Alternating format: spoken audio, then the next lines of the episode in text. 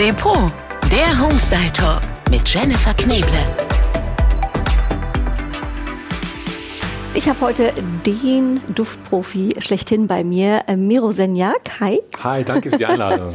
Und Miro, du bist äh, der Parfümeur, du bist äh, sozusagen die Nase von Ipuro, du kreierst die vielen verschiedenen tollen Düfte. Ähm, erzähl doch mal, wo wir hier gerade sind. Wir sind hier in einem Duftlabor und zwar bei Ipuro direkt. Mhm.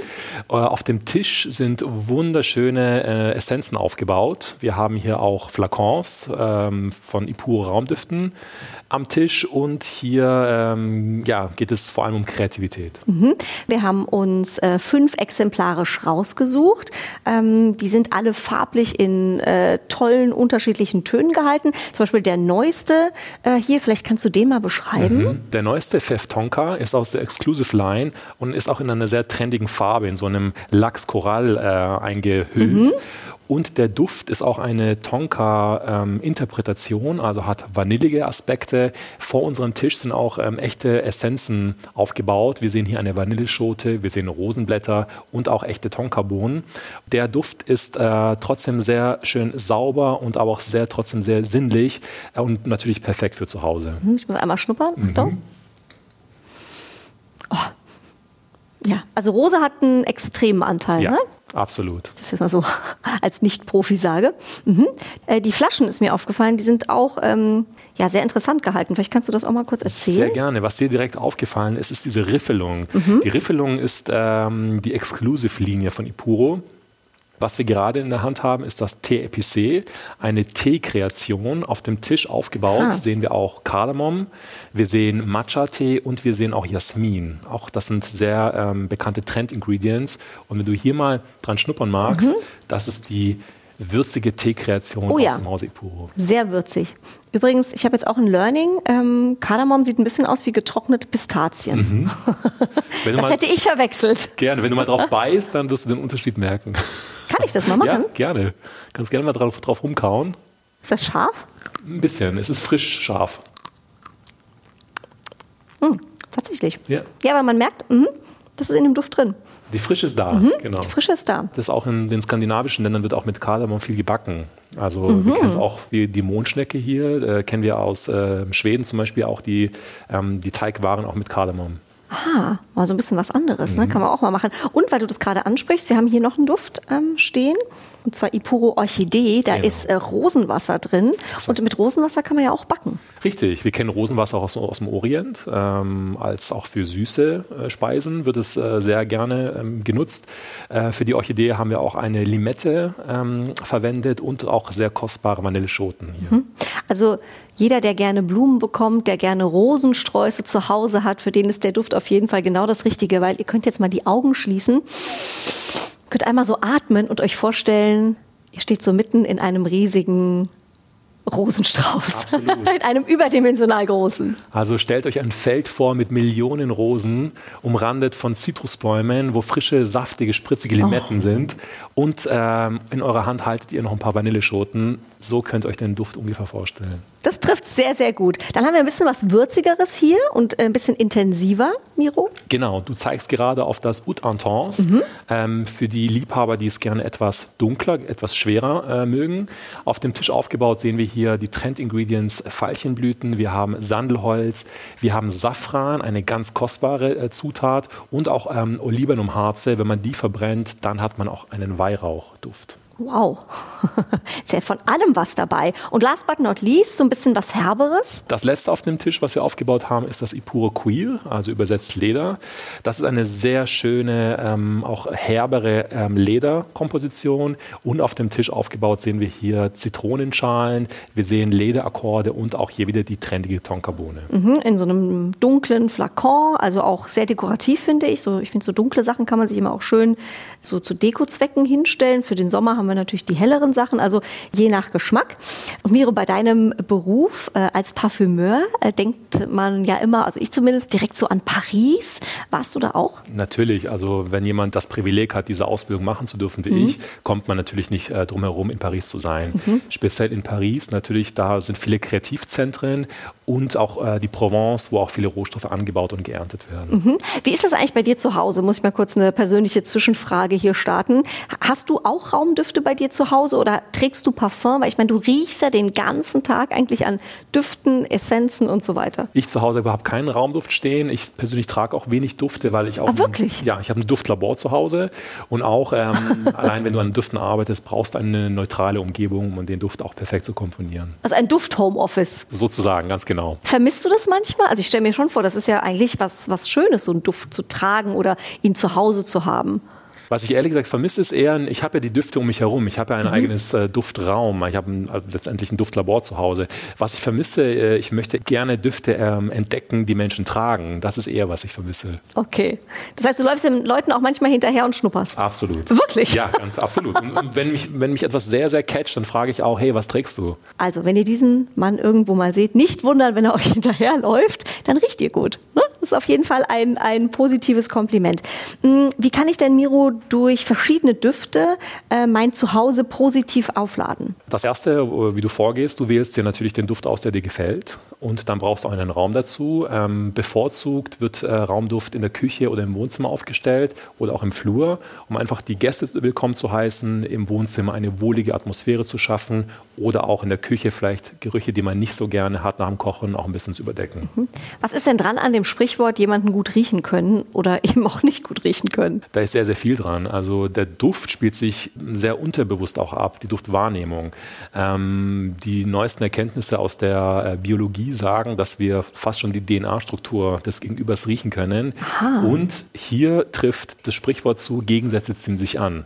Also etwas, mhm. was uns etwas ferner ist, da hat man eine Attraktivität, eine Anziehungskraft, um natürlich auch ähm, gesunde Nachkommen zu bekommen. Wie ist das eigentlich bei dir, wenn, wenn du bei Freunden eingeladen bist? Machen die sich alle total kirre vorher, weil sie denken, oh Gott, der Miro kommt, hier muss alles gut riechen, stellt man noch ein paar Kerzen oder ein paar Düfte auf? Überhaupt nicht, nee. Also Sind alle entspannt? Entspannt und auch nicht overloaden, bitte.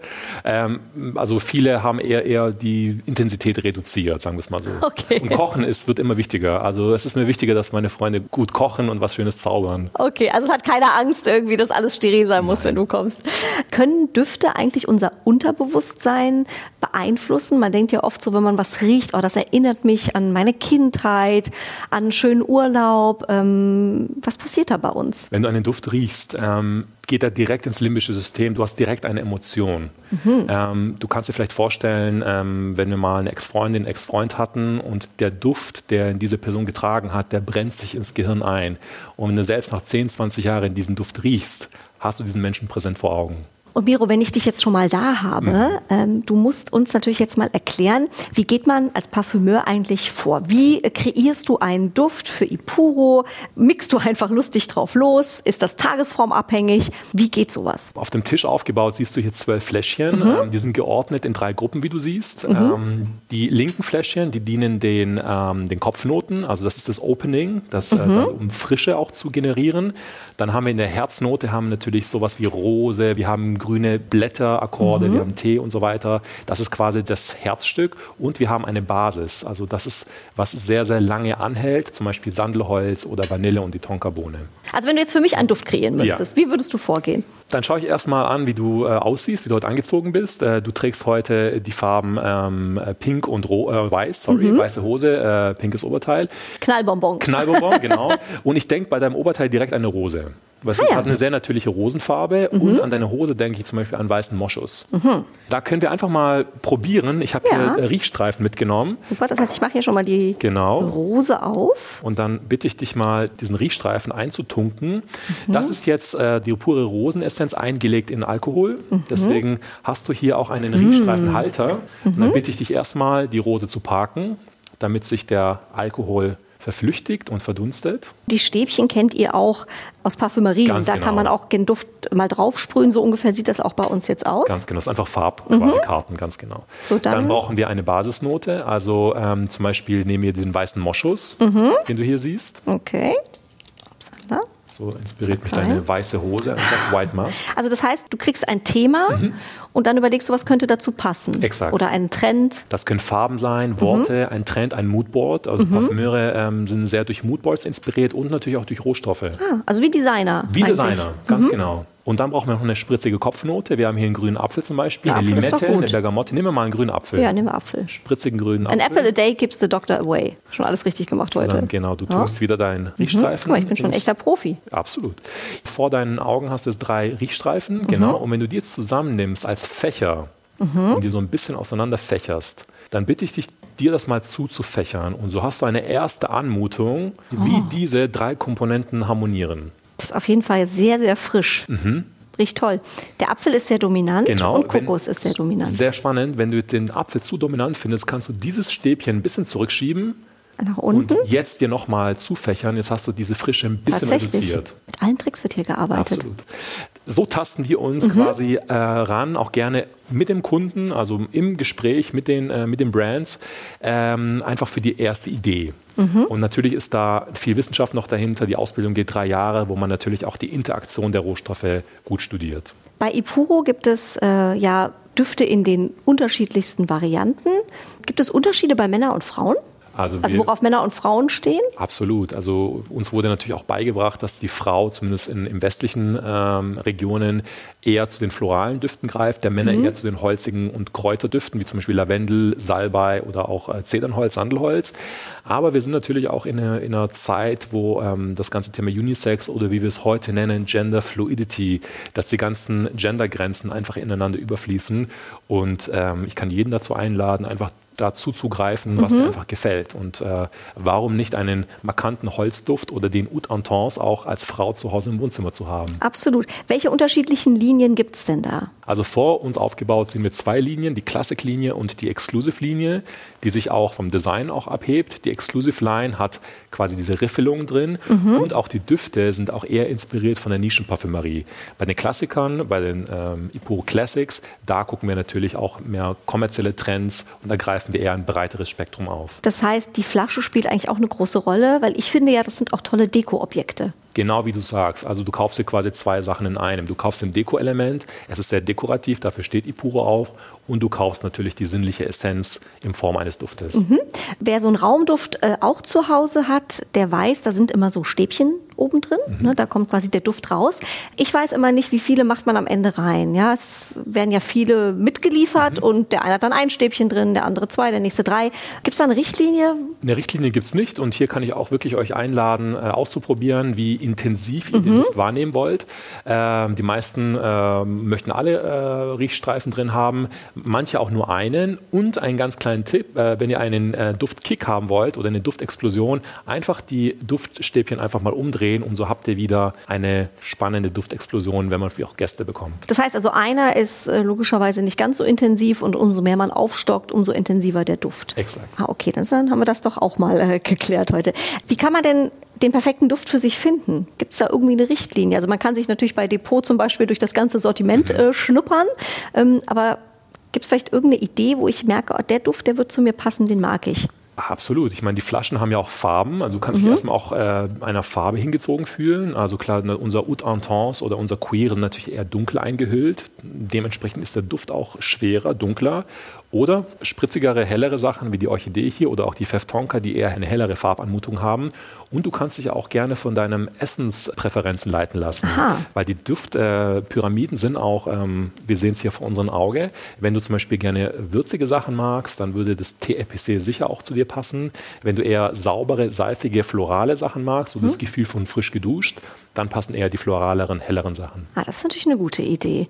Und neben den Diffusoren, Miro, ähm, gibt es auch noch äh, andere Duftegeschichten? Bei Ipuro, sorry, der Gag musste einmal sein. Vor uns aufgebaut sind die Diffusoren mit den Riechstäbchen drin und äh, Ipuro bietet natürlich auch wunderschöne, auch dekorative Duftkerzen an, die nicht nur im Winter ein Trend sind. Also wir sehen auch immer vermehrt, dass die Kunden auch im Frühling und im Sommer auch dekorative Kerzen aufstellen und auch anzünden.